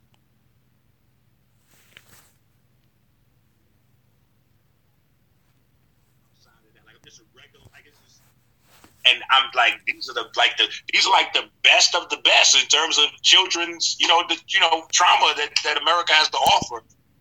And here they are. They got pens and paper out. They're it's, they're studying me, the guy from 158th Street. You know what I'm saying? Like, so that was probably that was probably a moment for me. And then to see how like she turned out, like when we were checking out like checking out the hospital, Mm-hmm. they was just, yo, you got to keep coming back. They wanted me to keep coming back to, Wow. to like give them more updates and information and what I was doing and protocol stuff and all that. Like they wanted me to keep coming back sharing with them. But I was like, nah, these niggas ain't paying. Right. I'm gonna need a little something in my pocket if y'all gonna ask for this time. Yeah. Man, plus at the time I was nervous. You know what I'm Mhm. saying? Because I'm like, doctor, you know, you know, you know, you got that natural aversion to to uh, to doctors. You know what I'm saying? So I'm Right. like, eh, I ain't really chilling up in no hospital. You know what I mean? I don't know. You know what I'm saying? Like asking me for information to use against me or to help other people. Or I don't know what their agenda is. You know what I'm saying? So, True. but um, but that was that was a that was a moment for me. I also had another moment in um in Ohio. I had a, a, lecture coming up at uh, one of the colleges in Ohio. I know it wasn't Cleveland. I think it was um I know it wasn't Cleveland University. It was another big university there. And um I was doing like some radio promo leading up to the lecture, and um, I gave my number out. Um, and a guy called me up and said he had uh, congestive heart failure real bad, and the doctors were saying he they don't think he's gonna make it, you know, a couple months. And um, so like he was, like I guess he thought he was saying something good, but he didn't realize that he was kind of like insulting me a little bit Mm-hmm. um, he was like, "Yeah, you know." So I had no choice but to turn to you guys online, you know, try to. Right. So he was like, "You know, what what what would you suggest? You know, in my situation with congestive heart failure?" And um, I had talked to him, you know, probably about an hour to two hours. I didn't charge him anything for the consultation. Um, and I said, you know, based on how he was living and what was going on with him, I said, I don't even think that you really have that much of a heart problem. And he was like, ah, oh, see, you know what? My wife warned me about you guys and woo. And so I was like, no, no, no, no, no, no. Before you, before you go away, listen, let me explain something to you. And I started telling him about like how um, selenium and magnesium work in the heart. Mm-hmm. And I was telling him that um, I think that he probably is just really uh, not getting enough magnesium in his diet. And, you know, he asked me if I had something for it. I explained to him I had some, you know, some herbs, you know, some herbal stuff that was really high in magnesium. And um, he was like, all right, well, I'm going to try to make it to the event. You know, I'm really having money problems because I had to leave my job. And then we put up a lot of money for medicine, surgeries, and all this, you know, like hospital stuff. He didn't say exactly what, but he said hospital stuff. Mm-hmm. And so I was like, don't worry about it you don't even got to come to the lecture. Just come meet me outside the lecture. I'll hook you up. And so um, he came and I gave him two bottles of herbs and he left. He never even stayed for the lecture. He didn't have no money to pay for the consultation or for the herbs. He left and that was it. I didn't see him again. Um, like maybe eight months later, he called me up sounding super strong and, and like just excited. And he was like, yo, uh, you know, I want to send you some money, you know, for That's the herbs beautiful. and consultation or whatever. It was amazing. You know, me and my wife was doing it again and all this kind of stuff. Um,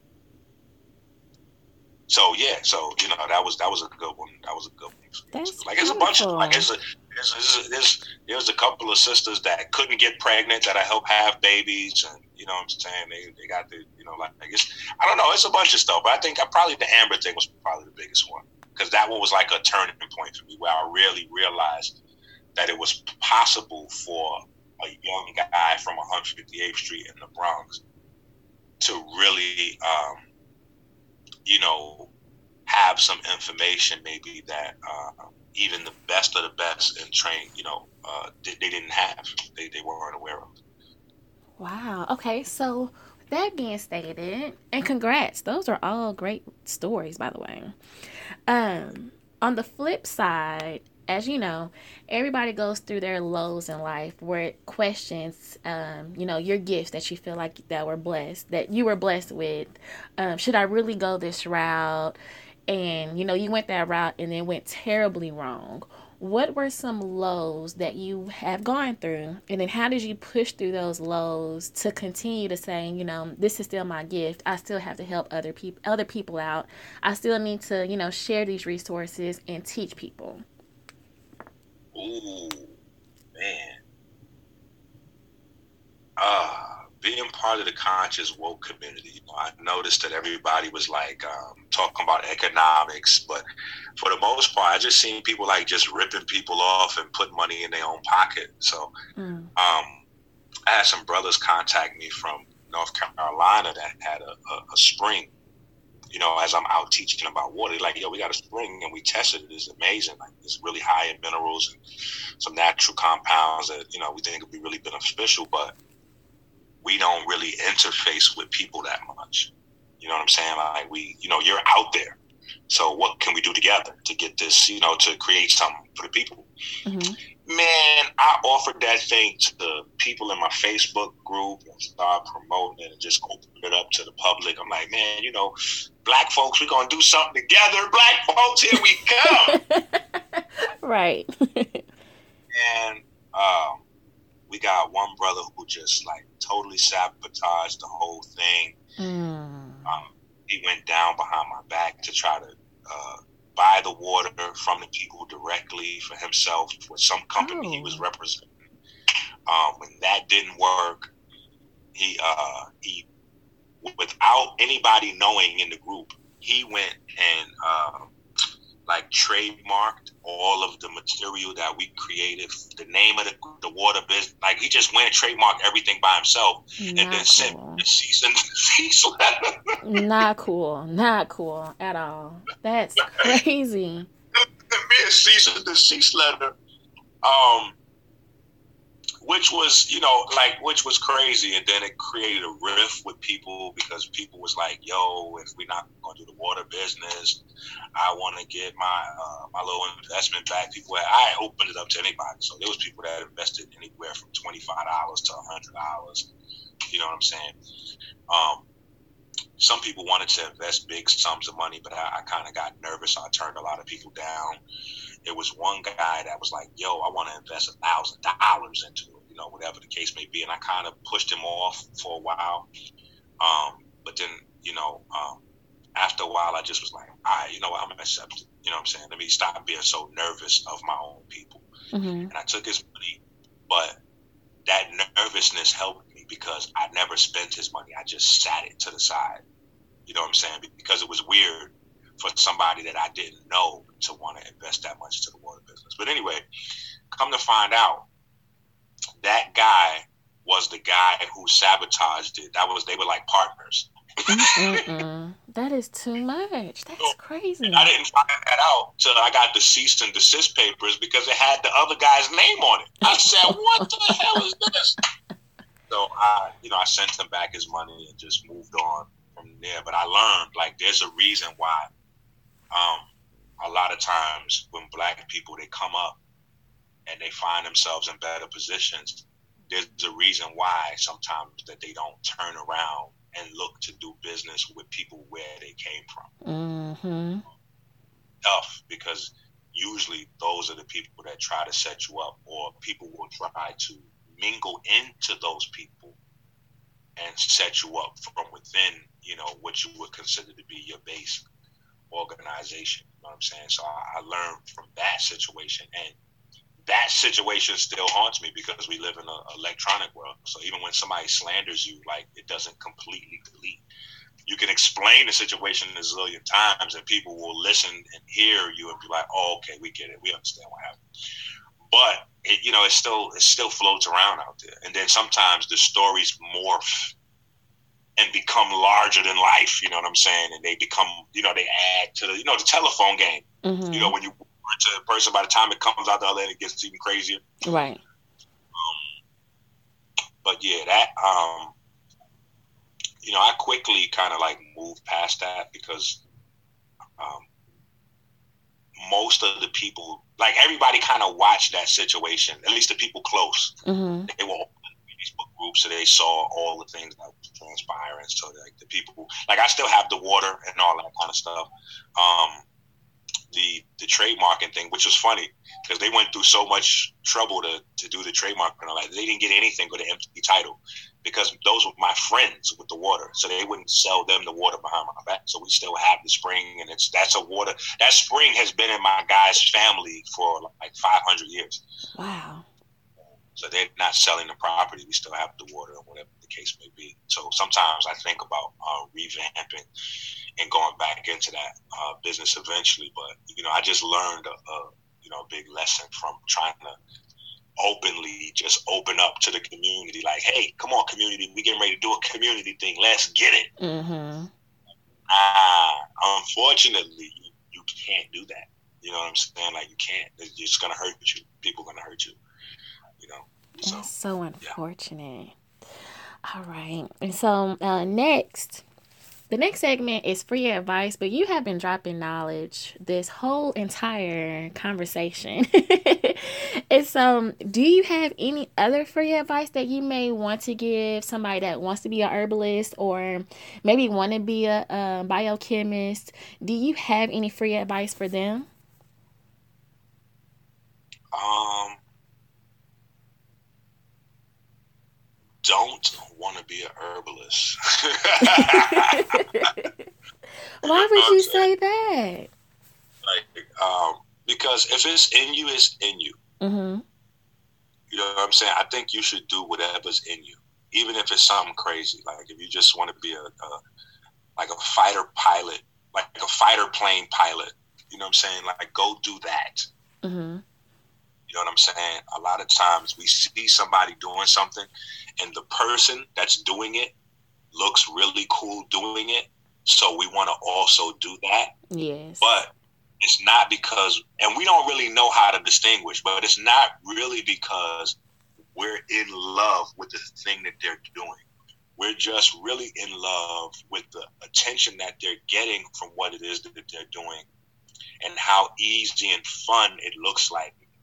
You know, it is that they're doing. Mm. But you That's don't weird. know what's happening behind the camera. You don't know the stress, the strife, the years they put in, the money, the time.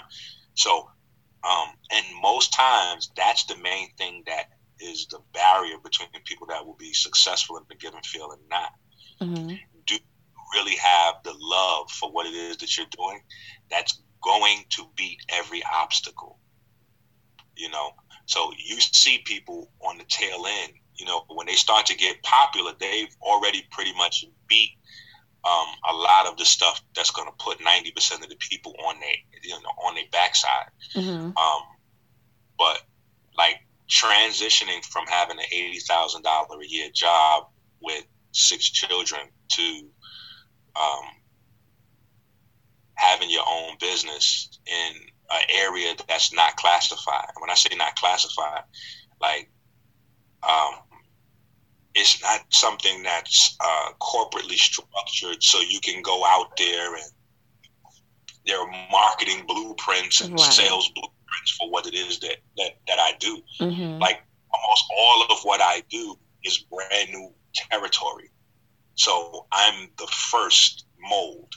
You know what I'm saying? So it's just it's it's tough to sit down with maybe like a a marketing team or PR person or whatever, and be able to say, all right, well, this is what we're trying to do. And like, wait, what is your, what is your, what is, what do you have? What, what do you do? Like, how do we package this? You know what I mean? So, um, transitioning from having eighty thousand dollar a year job and children to having no guaranteed income, like no guaranteed income, like you literally like you damn near back on the block. You know what I mean? Like mm-hmm. you just you don't it's, it's, you don't know what's coming in. Like it's it's difficult. Yeah. It's, you know, you don't love it, you're not going to be able to deal with the hardship, especially if your partner is not on the same page. Ah, it's going to be a nightmare. I don't even know how I made it through. You know what I mean? It was divine order. You know what I mean? So, um, if you don't love it, if it's not something that you've always loved, you know, um, I wouldn't say to jump in there. I would say do what it is that you always loved, and then you'll be able to look swaggy over there. You know what I'm saying? So, um, like right now, um, people see me do a lot of things with KT the art degree. Right? Mm-hmm. That's Mama Pill's son, um, raised by Sebi. Um, Mama Pill was Sebi's wife, best friend, student, etc. Um, so even with him, you know what I'm saying? I tell him, you know, like we kind of ruined this thing for a lot of people because they're watching us and they think this is like they can watch like a couple months or a couple weeks worth of YouTube videos and then they they're ready to go. Right. But we laugh all the time. Like this is literally something we've been doing since we've been born. Mm-hmm. You know what I mean? So it's difficult to just. He's a couple years younger than me. He's in his late thirties. I'm forty already. Mm-hmm. So there's no way you're getting ready to watch a few videos and then catch up to me. Like you got 40 years worth of books, buddy. you, got, you got 36, 37 years worth of study to catch up to KT. Like you, nah. That's It's just, you know, it's going to be difficult. Mm-hmm. You know what I'm saying? If you love it, if you love it, then by all means, we need more healers in the world. Right.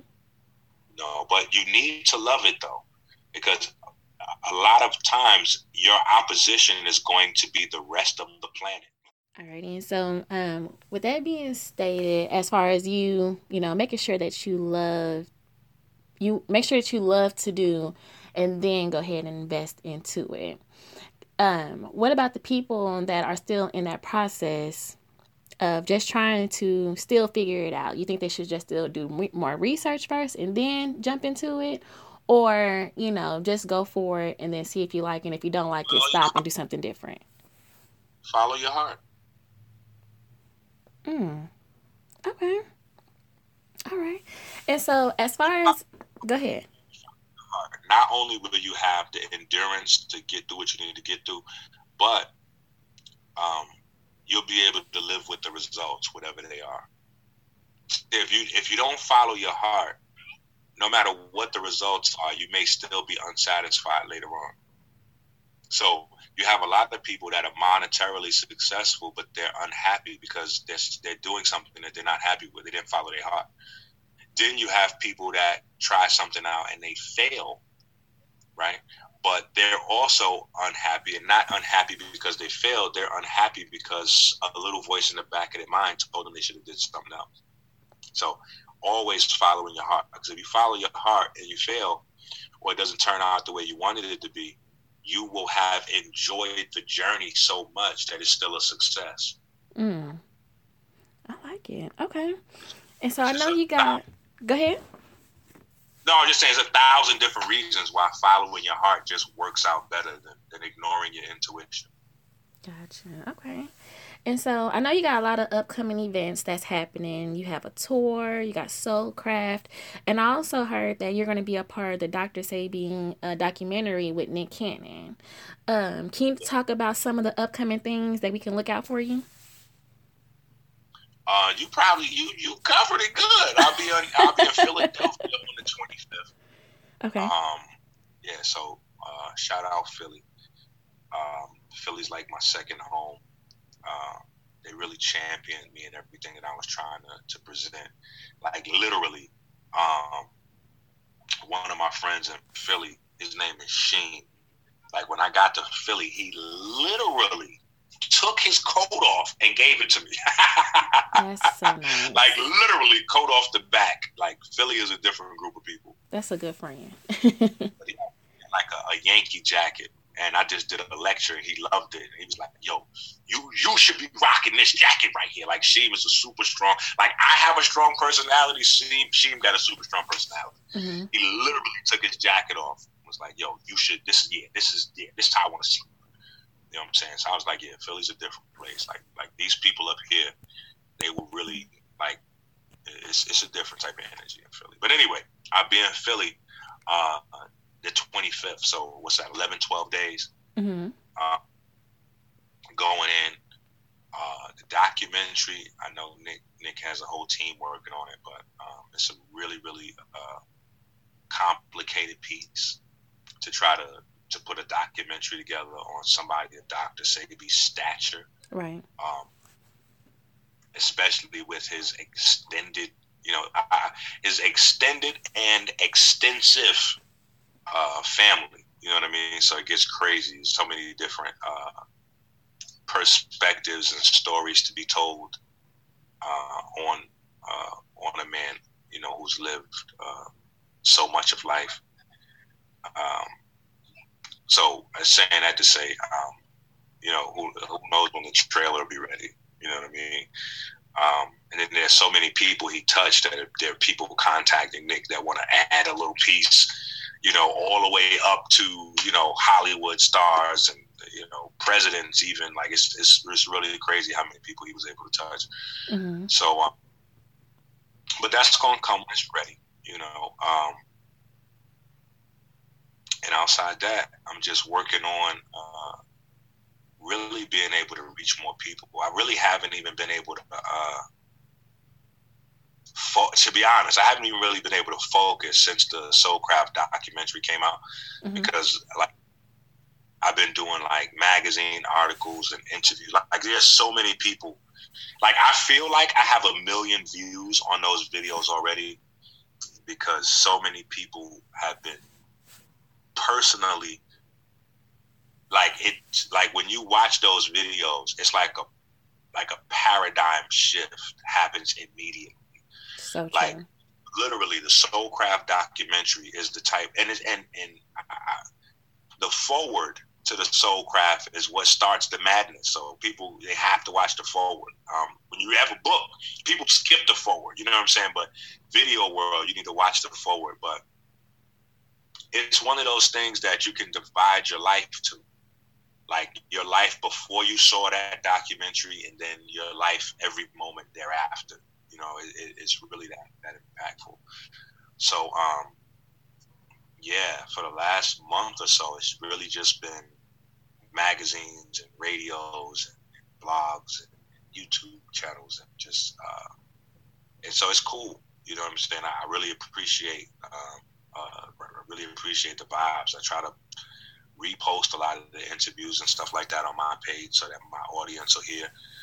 Um, but but it is crazy. So, um, but yeah, so that's it. I'm just preparing to go back out onto the road. Uh, shout out to Knowledge. We've been putting together a, a tour, um, and then uh, going back to Mama Pill. Um, we were just on the phone, me, her, and KT, and she's ready to get back on the road. Um, KT and I have a weekly a weekly series that we're doing mm-hmm. that we're looking to. Uh, we're hoping gets picked up, uh, goes to like a larger network, but it's called the Other Guys Universal Network. The Other Guys Universal Network is a show that we're doing every Tuesday. Um, every other week it's on his channel, and every other week it's on my channel. So we're sharing it between both our platforms. Um, but it's really about bringing uh, the light to the holistic culture that we feel like it deserves and that it hasn't been getting. So um, that's going really well. We got a really good um, list of interviews coming up. So far, we've done Mr. G. Mr. G was the person Dr. Sebi hand selected with the time capsule of his life. Mm. Um, he's the co-producer of the documentary with Nick Cannon. He was the uh, co-producer, if not sole producer, of Dr. Sebi's actual last tour in America. Wow. Um, but yeah, so so you know, it's, it's it's been a nice, you know, it's been a nice ride. We got some fun stuff coming up, so you know, people need to make sure they subscribe to my page, KT page, so they can see the uh, catch all the episodes. I think we're at episode number three or number four is coming up tomorrow. Right, number four is coming up tomorrow, and we're actually interviewing Mama Pill, so that's gonna be a good one. Um, depending on what she decides to share with the people, you know what I mean. She's got so much, mm-hmm. and then it's so much that she knows that we just tell her like, "Yo, you, you, know what? That might not be. The people might not be ready for that. Right? You know what I'm saying? Mm-hmm. We should hold back that story right there. That's a little crazy. Um, so depending on what she wants to share, it's always mind blowing. Um, yeah, and people can come check me out on my IG page yes. at Dr. On my YouTube page at Dr. Enqi. My number, 833-777-6543. They can hit me up. Do you have a website? You want to let them know the website? What's the exact name for your YouTube channel? Um, let them know how to get in touch with you. Yep. You can go to the YouTube. It's uh, dr uh, space e n q i. Right. That's Doctor Enqi on YouTube, and uh, there's no space on Instagram. Right. Just D R E N Q I, and then uh, the website is UnitedPlatesOfAmerica.org. UnitedPlatesOfAmerica.org and plates is spelled P L A T E S, like plates that you eat off. UnitedPlatesOfAmerica.org. All right. So we are at the end of the interview. Um, it's called My Motivational Moment. This is either maybe a Bible scripture, a quote, anything of that nature that made me go back and look at it because it really resonated with me. And maybe it just, you know, helped me out to get through something I was going through currently at that moment. And so, um, with this motivational moment, I really felt like it would tie in on our conversation today. And it's a quote. It says, To keep the body in good health is a duty. Otherwise, we shall not be able to keep your mind strong and clear. And that's by Buddha. I'll go ahead and repeat it. Um, to keep the body in good health is a duty. Otherwise, we shall not be able to keep our mind strong and clear. And so with the motivational um with the motivational moment, what I usually do is say, you know, how it affected me, and then from there you can say how you feel about it. Okay. Right. Where did you get that quote from? Um, like I mentioned, sometimes I'll just scroll through social media, or you know, I'll maybe put, you know, um, like inspiring quotes. Like I'll just look up different things certain times. And then for that one, I think it was just on Google. I think I was looking at like healthy quotes, um, healthy lifestyle quotes, and then that's the one out of all of them. I was like, okay, that's pretty deep. so that's the one I chose. Yeah, I like that. It's layers to it. Yes. And I feel like for me, when I first read it, I thought about the whole thing with the good health is a duty. It's not easy to Yeah. live that healthy lifestyle. Some people feel like, oh, okay, you know, this is a new diet. Let me try it out. Maybe that diet is not good for you. Not- Like- it's not necessarily not easy. It's just not easy to switch. But once it's, but once it's your regular life, it's just as easy as what it is that you do already. The, the hard part is just breaking all of the addictions that you have and, and you know changing or recreating and just, just rebranding your actual life every day. You know what I'm saying? Changing what's in your refrigerator, changing what's in your cabinets. So it's easier if you live alone or you're the only adult in the house because in that situation you don't have to compete with what goes in the fridge. So at the moment you get swaggy with your shopping, um, you learn which supermarkets to go to to buy this, which supermarkets to go to to buy that. Like I, I use like three different supermarkets, and not only that, then there's like little, you know, wherever I can find like a farmer's market or some fresh produce in between. But there's a variety of supermarkets you go to because some of them are going to be more expensive than others. Some of them won't have these items, and then you know it gets crazy with shopping. But once you get that, that once you become a part of the new culture, then it's easy. Mhm. It's only difficult, trust me, because people don't know. But like for instance, people that buy clothes, they know where to get their shoes from. They go all the way downtown or uptown, or they order from this place online. Like, yeah, because I, I like my, sh-, you know, like they know where to get their shoes. They know where to get. Oh no, hold on, this outfit is signature. It's only limited edition. I got to go over here and get woo. And it's the same with the food. It's just you just don't know. Mhm. So um, once you get in the culture, it's good. But going back to the saying, I like the saying because people used to ask me all the time, why don't I speak on mental health more? Right. And I used to tell them all the time, it's just it's because you don't know any better. You don't think I'm speaking on mental health, but I'm always speaking on mental. health. They said, how could that be? I said, because your mental health in most cases is a byproduct of your neurochemistry. Mm. Your neurochemistry is based solely on your diet. That's good. Okay. So, if you don't eat properly, it's impossible for you to have a balanced neurochemistry. And if that's the case, it's impossible for your brain to function. So a lot of times when parents hit me up and be like, you know, my child's wilding in school, I'm like, maybe you're wilding in school because you're wilding in the kitchen. What you giving them for breakfast? Mm. Giving them like sugary pastries or, you know, cereal and, you know, cow's milk or whatever. It's to be impossible for them to behave themselves the first four hours of school. Mm. Oh, you got me thinking. That's good. That's really good. Well, this is the ending for this episode. Um, for one, before we end it, I do want to shout out to Knowledge. Um, Knowledge Born Allah. He's with uh, Do the Knowledge Radio. Uh, shout out to him because he did put this interview together, and I do want to thank Dr. Dr. Enqi for giving me your time and all of the knowledge that you gave me today, and all the listeners.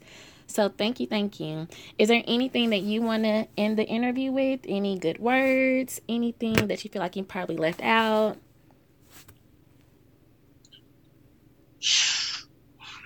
love people love people and love yourself Nice. All right. love, loving yourself takes care of a lot of things that most people think they got to study and learn Mm-hmm. you know uh, it takes care of a lot of different things so loving people loving yourself that's the that's that's the way to go All right. Well, this is Brianna Jovahn with Dr. Enqi with another episode of What's Good podcast. Thank you guys so much for tuning in and have a great night, day, wherever you're listening at the time for this podcast. Have a great one. Hey guys, for more updates, you can follow me on Instagram at what's good underscore podcast or my personal account b.jovahn underscore. Jovahn is spelled J O V A H N. You can catch me on Twitter, what's good underscore pod C for Charlie. And then you can also catch me on Facebook at what's good podcast. Uh, make sure that you subscribe and also leave reviews for me to also see. And I can also respond back to you guys. Let me know what you're thinking of the podcast and any updates. Thank you. Have a good one.